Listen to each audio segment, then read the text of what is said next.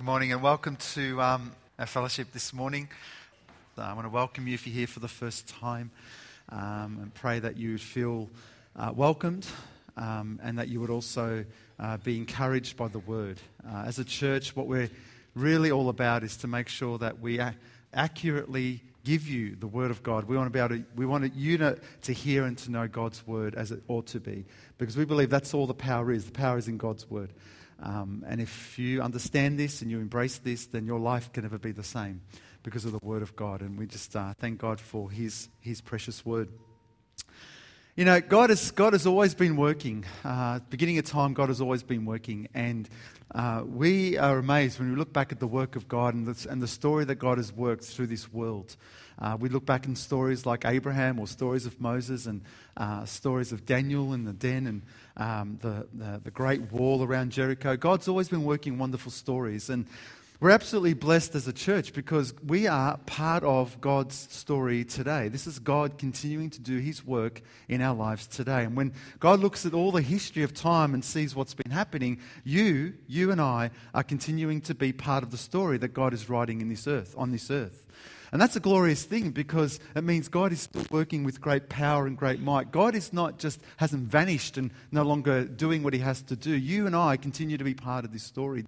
It's amazing to think we, we think we know what God is doing. We think kind of we get it all the time. But it's amazing if we could just tap into the, the heart and the mind of God, that He would actually uh, show us and reveal to us what in fact He's trying to do. It would blow our minds away. And so you're here this morning not because, not because for some reason you were good enough or for some reason you were. Um, able enough to come, but because God wants to do something and say something in your life. God is, God is working in your journey, your story, wanting to do something to His glory. And this morning I pray that you um, receive, you open your hearts to receive what God has to say to you. Join me as we pray, and I want to share with you some wonderful things from God's Word this morning. Hopefully, that will encourage and that will build you up in the faith. Our loving Father, we thank you for this time together. We thank you for every single person that is here, uh, their, their uh, willingness to come and to listen to the Word of God. Father, that's all it's about. It's about you, it's about your Word, and it's about what you're doing on this earth uh, from, from the beginning of time right till now. And that we're another chapter of the great story that you're writing on this earth until one day the chapters will end, the story will close. And Father, and then, then the great glory will continue. And Father, we just thank you for this. And Lord Jesus, we pray this morning that we open up our hearts to listen to what you have to say, not listening to voices of men, but the Spirit of God. And I pray this morning that you have your way in Jesus' name. Amen. Amen. Um, just open up your Bibles, just to, just to set the scene, open up your Bibles to 1 Corinthians chapter 10. 1 Corinthians chapter 10. A very famous verse. And in chapter 10, we just want to have a quick read or have a read of verse 31. Verse 31. And in chapter 10, Paul's writing to the Corinthians and he's uh, giving them an instruction on how to live life. And isn't that wonderful that we can receive God's word and we can receive instruction in how to live God's life? And this is what chapter 10 of 1 Corinthians, verse 31 says.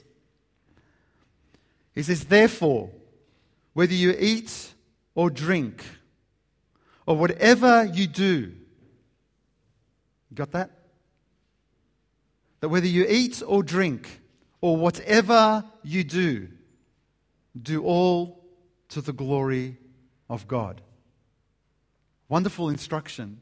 I mean, begin to unpack that for yourselves. Begin to understand that for yourselves. If you're sitting here thinking, I love Jesus, I love God, I want to do God's will, just join me for the next half an hour or so, and let's begin to unpack what Paul is even trying to say to the Corinthian church. And he says, Therefore, whatever you do, whether you eat or drink, or whatever you do, do all to the glory of God. This glory of God that he wants us to do. He says, Whatever you're doing, if you're eating, if you're drinking, um, if you're sweeping, if you're vacuuming, if you're cooking, if you're changing a nappy, if you're working, if you're serving, if you're ministering to someone, if you're counseling, whatever you do, he says, whatever you do, do to the glory of God. Got to mow your lawns this afternoon? Do it to the glory of God. Got to do some grocery shopping this afternoon? Then do it to the glory of God. Paul says this is the very intrinsic motivation of the Christian that everything that they're doing, they're doing because they want to see God glorified. They understand that they are replaced for Jesus, that they are removed so that Jesus has his place, that they themselves can get off their own platform and allow God to have his. That whatever we do, he says, whether you eat or drink or whatever you do, you do to the glory of God.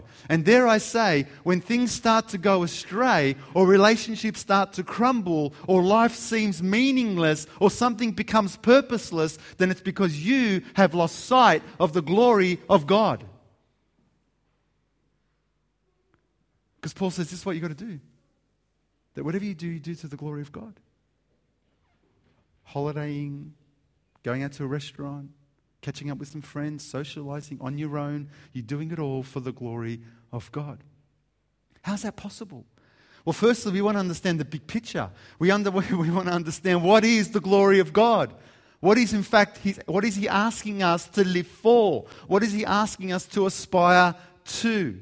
And so the Bible, boy, you know what? We could spend weeks. We could spend weeks on the glory of God because there is so much in the scripture that teaches us about God's glory, the very thing that you and I are called to live for. And the very, the very truth is, is that God's glory is like on a road or on a train track heading for eternity, and nothing is going to get in the way.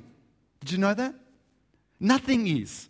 From the beginning of time until the end of time, God's glory is moving with great speed. And either you get on board or you get out of the way, because if you don't get out of the way, you're going to get bowled over because God's glory isn't going to stop from any, for anyone. From creation to revelation, God's glory is on its path for eternity. It's wonderful. And so we need to understand something of the big picture because God's glory isn't going to stop for anyone. God's glory is always going to be seen now to eternity. For anyone who understands the scriptures or anyone who's understand or read the word of God or have studied the word of God, you should now know by now what Genesis 1 1 says, the very first verse in the Bible. You should know that because if you know if you're a Christian who reads the word of God, then Genesis 1 1 is one of those verses that you would know fairly, fairly quickly in your Christian walk. And the verse is very simple that in the beginning, God created the heavens and the earth. That in the beginning, God created the heavens and the earth. Right from the beginning, God said, Let my glory show. I want to show people my glory. I want to show people something about who I am. And God began to give us a bit of a taste of the glory of God. It wasn't everything of God's glory, but it was something to whet the appetite of man. Look around you and see God's glory. Wow. In fact, the Bible says that the heavens declare the glory of God. Psalm 19. Because all you've got to do is get out one night, if you're like me, nice clear sky. You see the stars, and you think to yourself, boy, God, how can anyone think you don't exist? And the heavens declare the glory of God, and the earth is his handiwork. Because you see his handiwork everywhere, you see his creativity everywhere. And God's saying, Look, look, look, I'm everywhere. I'm everywhere. Consider there's not a place on this earth you can go to that you can't see my glory. You can't see my handiwork. And from creation right through to restoration or revelation, God is working His glory. In fact, did you know that God's glory is all throughout Scripture? That in heaven, in heaven, the Bible says there is no need for the sun. Do you know why? Do you know why there's no need for the sun? Because His glory shines the whole place. It's everywhere. You're in it now. Look around you. The whole thing, the whole life, your whole existence is God's glory. And then you have people saying, oh, there's no God. And so, so, from the beginning of time right through to the end of time, God's glory is there. And so we either need to get out of the way or get on board because it's going to knock you over if you don't. And one day, when God's glory comes to fruition completely in heaven, then those who are there are those who sought it and desired it now. Do you understand? It's like people don't understand that nothing is going to stop the glory of God and think that somehow there is something in them that is able to give them life apart from God's glory. So they go on little kind of detours. You know, when I was a little boy, I had one of those toy trains tracks. You know those toy train tracks? If old, some of you might be old enough to remember, I don't know, they might even still have them, where you clip the tracks together. Yep. And then sometimes you could clip the tracks so that they can go one way or the other, depending on which way you wanted the train go. You know, and sometimes you like then they became, became more advanced. They had the little levers. Remember those little levers? And so if you press the lever, you could make the train go this way. And if you press the lever, you can make the train go that way. People live their lives like this. People live their lives thinking, you know what? I'll determine which way God's glory goes. It doesn't work like that. God's glory is God's glory. God's glory is on a train track headed for eternity, and you've got to get on board. You don't determine if you should do this or do that. You don't determine whether you like this part or that part. You do it, you do it as God intends it to be. You do it as God calls it to be. You live it out the way God wants it to be. Do you understand? This is the glory of God. And I love this because everything in Scripture teaches us about God's glory. In fact, Jesus, one of his famous prayers in John chapter 17, said that he lifted up his eyes to heaven and said, Father, um, the hour has come, glorify your Son, that your Son may glorify you. It's wonderful. Everything about the prayer of Jesus was, you know what? Father, be glorified and glorify me. Glorify me, glorify you. Everything, his whole heart pumped with the glory of God and He calls us to the same. Until other little things, other little things get in the way and become more glorious, more pleasurable, more delightful, more interesting. And we, like the train track, begin to put the, the levers in place, deciding that, you know what, it's good, God's glory is good, but I like this particularly and I want this particularly. And all of a sudden we find ourselves uh, losing purpose, things crumbling, meaningless because we have stopped seeking first and foremost the glory of God. Boy, I tell you what, this is a message, this is a, a theme in the scripture that not only should be understood today, but you should make it your lifelong commitment to understand the glory of God. That's the, the, the, big picture. But let's talk a little bit about what the glory of God is. You know, Moses, many, many years ago, Moses was on his own and he's speaking to God. And he said something quite amazing to God. He said, God, remember what he said? He said, Show me your glory. I don't know if you really understood what he was praying. He said, he said, God, show me your glory. I want to see your glory. You know what? That is almost exciting and it's also frightening to pray something like that. God, show me your glory. Because are we prepared to come face to face to the glory of God so that it would actually transform us, that we would get off our platform and allow Jesus to take full control of everything in our lives? Because the glory of God represents everything God has done and everything God is and everything God has worked and everything God is working today so that you can get a glimpse of who God is. It is the true testimony, the true vision of what and who God is. I'll explain in a moment. But Moses prayed, Moses prayed, Show me your glory. Jesus said, Did I not tell you that if you believe, you will see the glory of God? Now, that was quite a fascinating thing that Jesus said because he was speaking to Martha. And, and he just asked the stone to be rolled away. Martha said, Jesus, what are you doing, Jesus? He's been dead four days.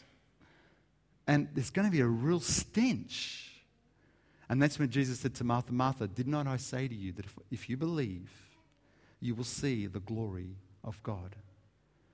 You will see what you think is impossible come to fruition. You will see what you think was dead come alive.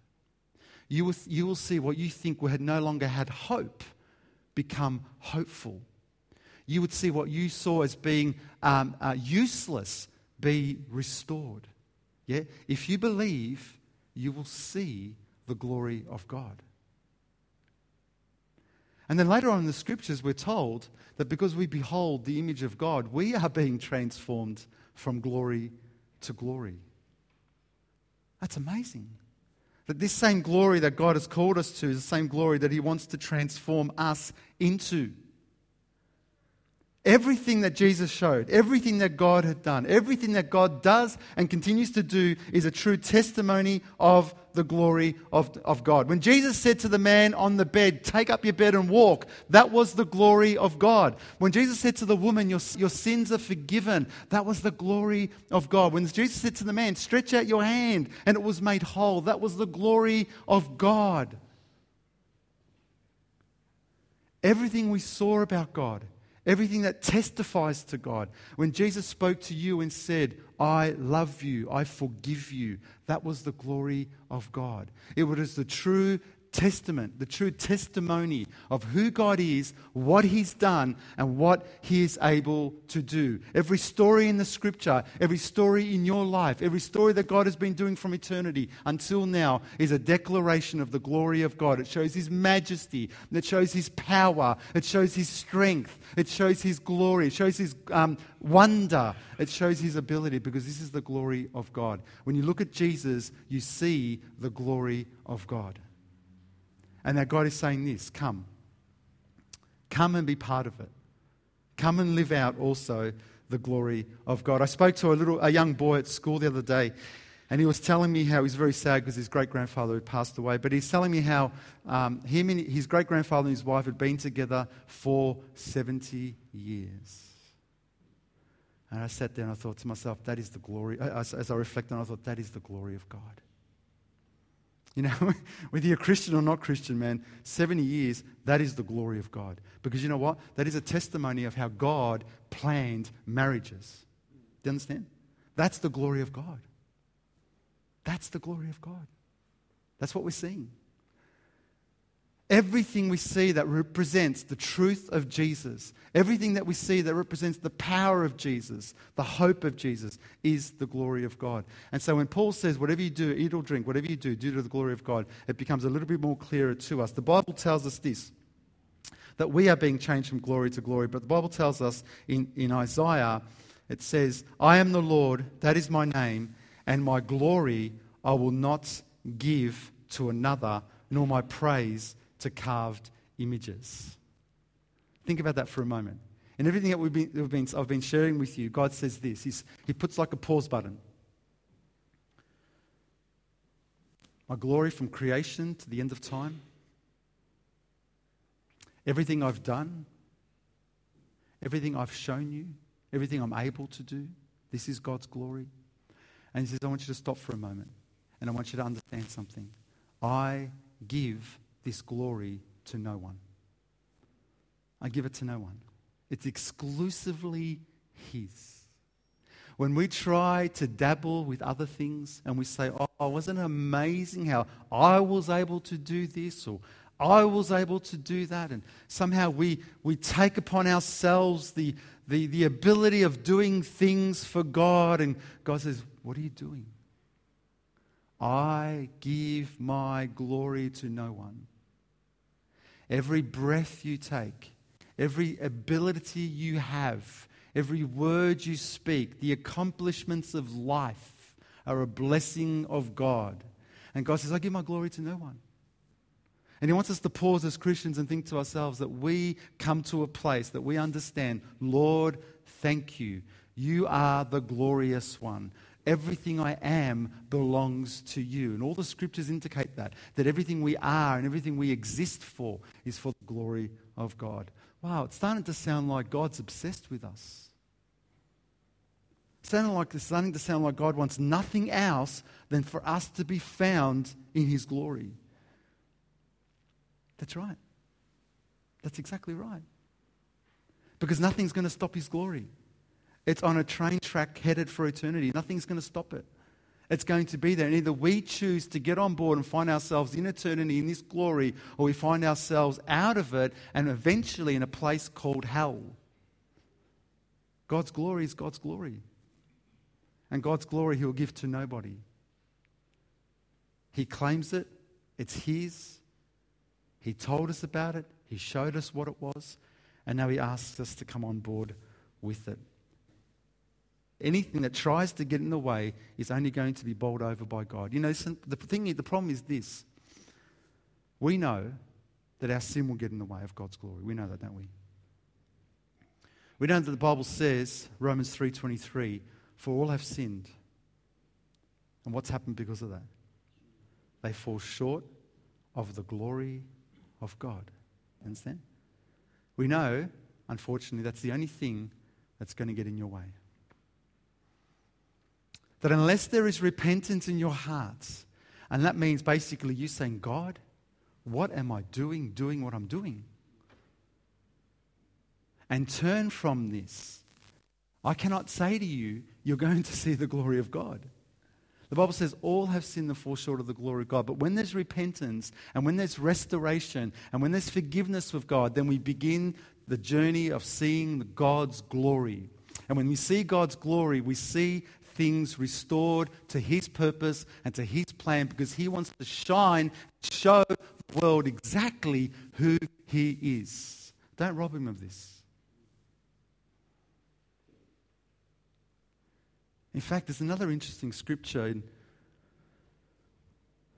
2 Corinthians. The Bible says that the devil, who's the God of this age, has blinded people's minds who do not believe, lest the lights of the gospel of the glory of Christ, who is the image of God, should shine on them. Interesting, isn't it? That the enemy, what his plan is this how can I stop people from seeing the glory of God. Because tell me something. If someone sees the glory of God, what, are they going to say, oh, yeah, that's interesting? If they see the glory of God, I, I, I think if they see the glory of God, they're going to, they're going to run to it. If, they can, if their eyes are open to this. And so what he does is this he says, I've got a mission. The devil's got a mission. And his mission is this I want to blind people from seeing the glory of God. Well, it's interesting because he'll blind people's minds and he'll confuse them and you'll create deep seated doubts in them because they said, I don't see the glory of God. But God forbid, as he does it in unbelievers, God forbid that they don't see the glory of God because they don't see it in you. And so God's glory must be evident in our lives, must be seen in our lives. His mission, the devil's mission, is to blind people from this glory. Mission is to declare the glory of God. Our mission is to show people the glory of God. Our mission is to run away from those things that are going to hinder the glory so that the glory can be seen. We're not partnering with the devil, we're in opposition to him. And if he wants to smother the glory of God, guess what we want to do? We want to lift it up. We want to glorify him in everything we do. Oh, in what do we do? In what things? Oh, guess what? In everything eating, drinking, cleaning, mowing, whatever we do. Wow, that's the glory of God. And can you imagine how frustrated the enemy gets when you start to believe in your heart that in everything you do and whatever you do, do it for the glory of God? You understand?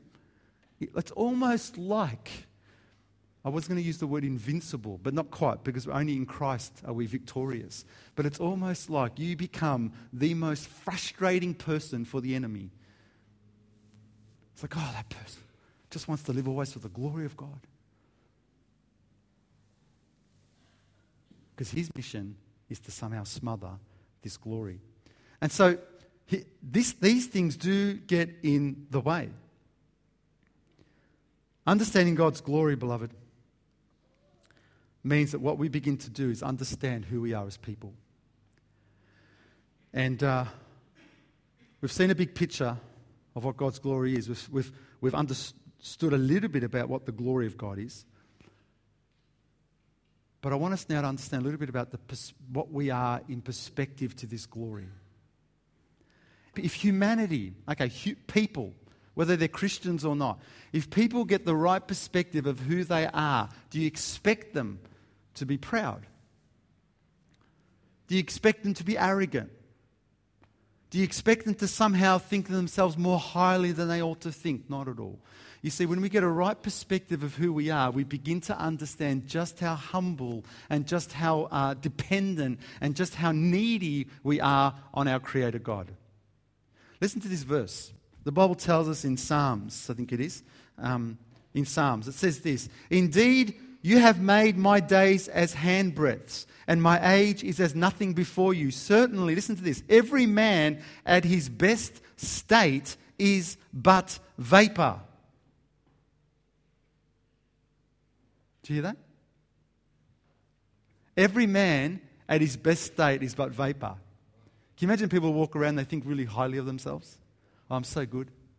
I accomplished this. I did this. I've got this.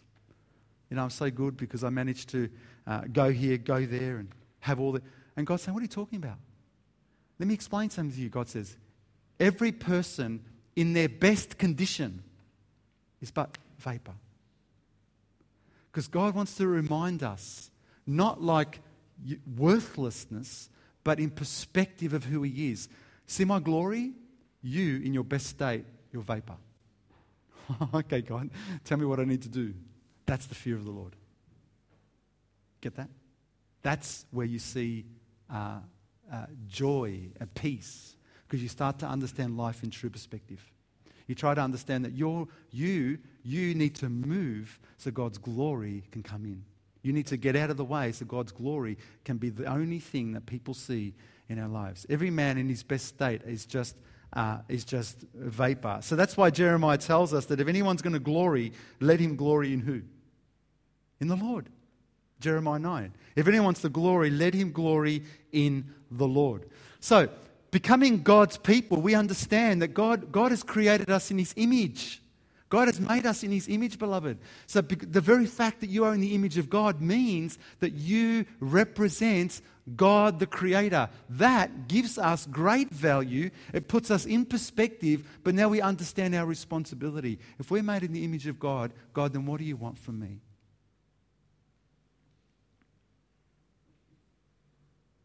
If God spoke like us, maybe He would say something like this Get out of the way and let my glory show. Because that's all people need to see. They don't need to see how good you are. They don't need to see how smart you are. They don't need to see how much money you have, how well dressed you are. What they need to see is God's glory. They need to see homes functioning in the glory of God. They need to see people living for the glory of God. They need to see lives that have purpose for the glory of God.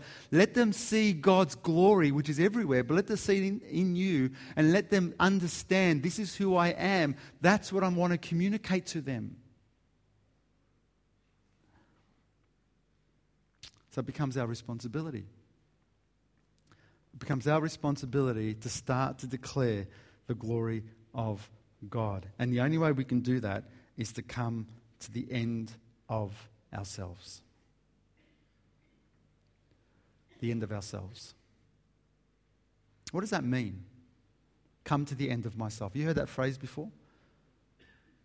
What does that mean to come to the end of myself? What? Do I like stop going to work? Do I, um, um, I don't know, do I stop eating? Uh, do I stop hanging out with friends? What does it mean? it means none of those things. Coming to the end of yourself is coming to the end of who you think you are and allowing Jesus to become everything he is in you.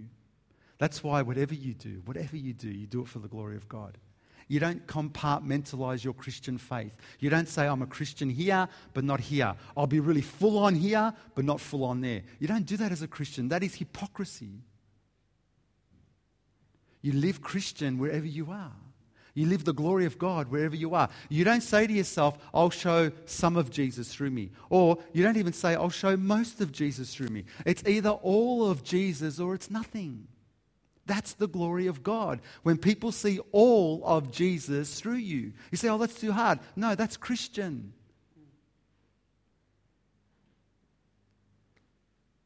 Well, how do I do that?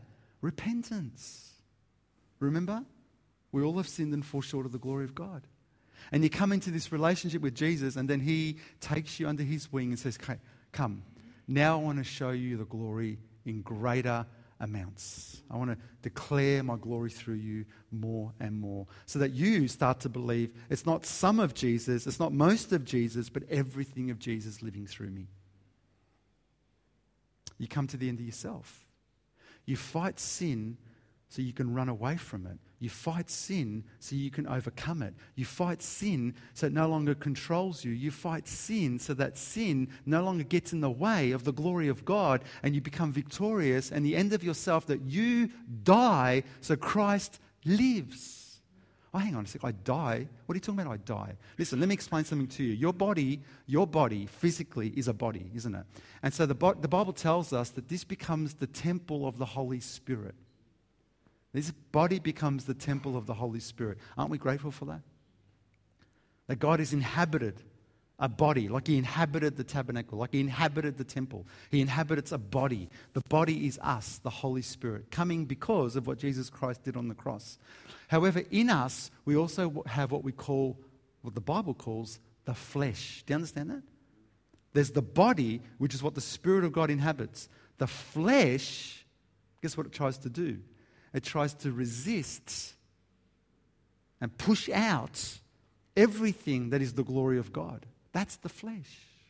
The Bible calls it that. It's the very thing in us that is about me. It's selfish. It wants everything for me. It doesn't want the things of God. It resists things. It carries bitterness. It carries hate. It carries um, lies. It carries uh, lust. It carries all these things in me that is pushing it, the glory of God away. And the Bible says, listen to this your body is alive and the Spirit of God lives in it, inhabits it, but your flesh must die so that Christ can live in it fully. Do you understand? That's when I say you've got to come to the end of yourself. And unless you do this, you will not see the fullness of God's glory. Or maybe some, maybe most, but not the fullness. And when the Bible says that Christ needs to dwell in us fully, He's asking us to come to the end of ourselves so that Christ can dwell in us fully, so that people may see the glory of God. Do you understand? That's why the Bible tells us in 1 Corinthians 6, it says, You were bought at a price, therefore glorify God in your body and your spirit. Whenever you buy something, it's yours. And you don't want anyone to take it and misuse it, do you? Fancy, imagine buying something and someone takes it the next day and damages it or destroys it. That's not right. And the Bible says, you know what? You were bought at a price. God purchased you. What do you mean He purchased me? He died on the cross for you, He bought you. He goes, Now, because of this, glorify God in your body and in your spirit, how you act and who you are. Do you understand? That's sounding a bit like 1 Corinthians 10.31. And whatever you do, you do for the glory of God. Because the journey, sorry, the destination is glorious, but the journey must be just as glorious. Do you understand? It's like someone saying, I'm going to go on a really amazing road trip because where I'm going to go, it's just going to be the best place in the world. And they're on the road getting to this best place in the world. Yeah, like heaven. Go to this best place in the world. But then on the way getting there, they're being careless. They're cutting people off. They're not following the road rules. They're speeding. They're yelling at the person next to them. And, but, but, but their destination is amazing. That's not the Christian.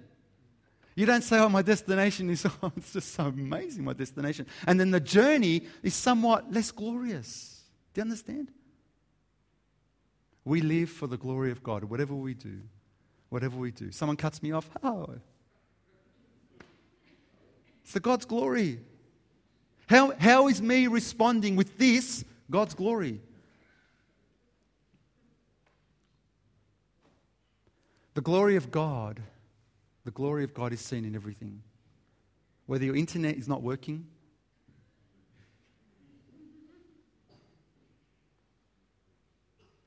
you've just cracked your phone, in everything, it's the glory of God. So people see that sin does not have dominion over you, but the glory of God has dominion over you. Could you imagine a man once, imagine a rich man decides he wants to build a massive home. So, what he does is this he puts all this money, time, sweat, tears, and what he does, he builds this magnificent home, massive house. Because what he wants to do is this he wants to invite all that want to come into his home. And he's so excited because he's invested so much of his life into this home. And he begins to call people, and they just come. They just come. They're just excited. They're excited to come and be part of the master's house. And, and they're, they're all got rooms, and they've got their own rooms, and they're just, there's rooms for everything rooms for eating, rooms for TV, rooms for socializing, and they're just massive. And the people are just coming in hundreds and thousands. They're just coming, and they're just massive place. And he looks back and he thinks he's so glad that he's able to accommodate for these people. He's given them a place to live. It's his glory. Look around, you see the glory of the Master.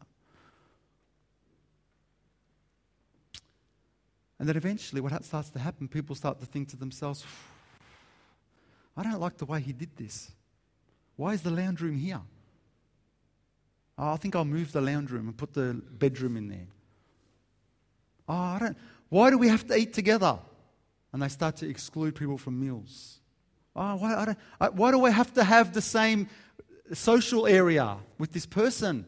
and they start to separate socially. And then they start mixing rooms, sharing rooms, and they shouldn't even be sharing rooms. And the master looks back and thinks, What's going on? And eventually they get to a place where it's like the master's invisible.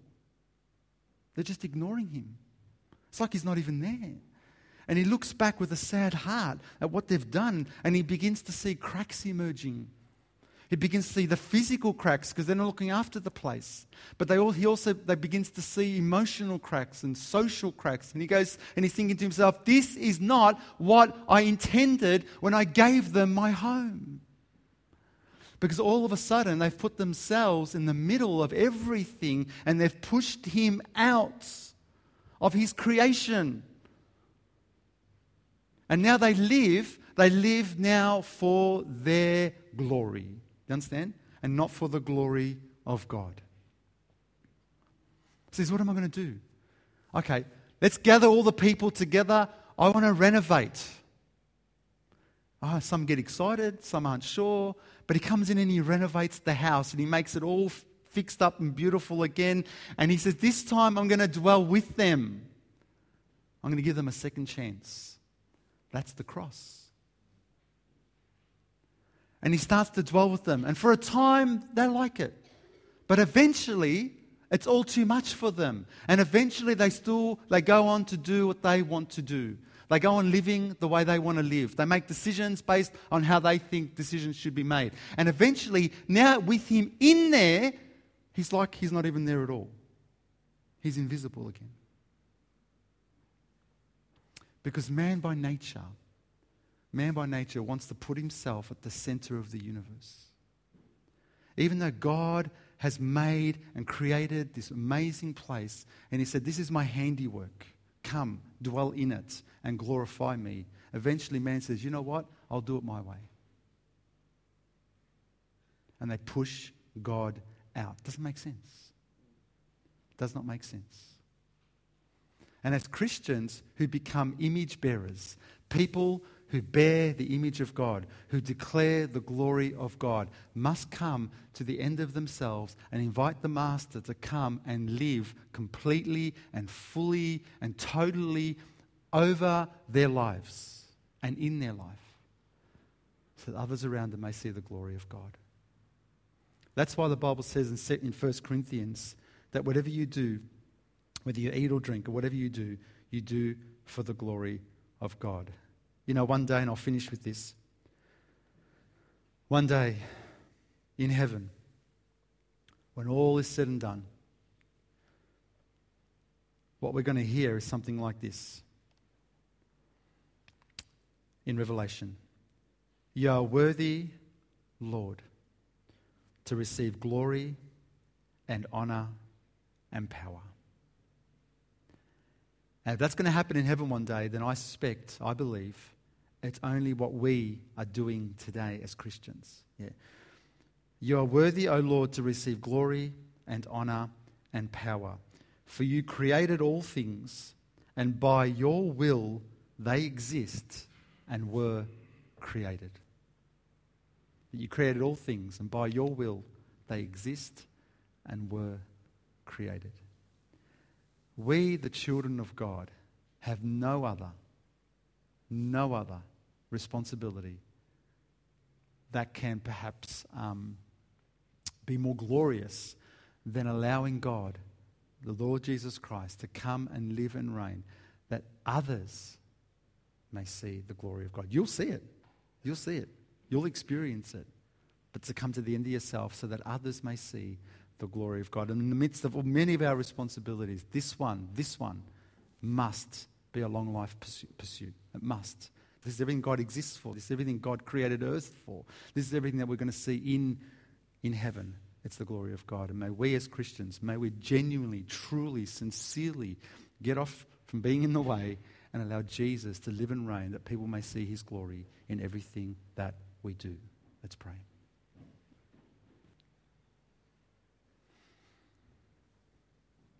Father, as we just reflect on where we are this morning, we reflect on how our lives are, are seen and portrayed to those around us.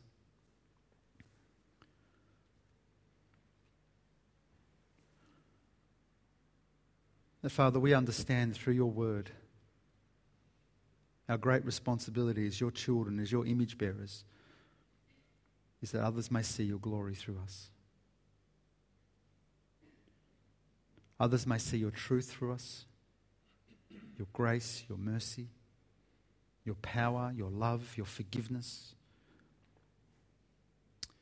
And that, Father, that you would help us come face to face with who we are and before you, that we may get out of the way, Lord, come to the end of ourselves, that your glory may be seen.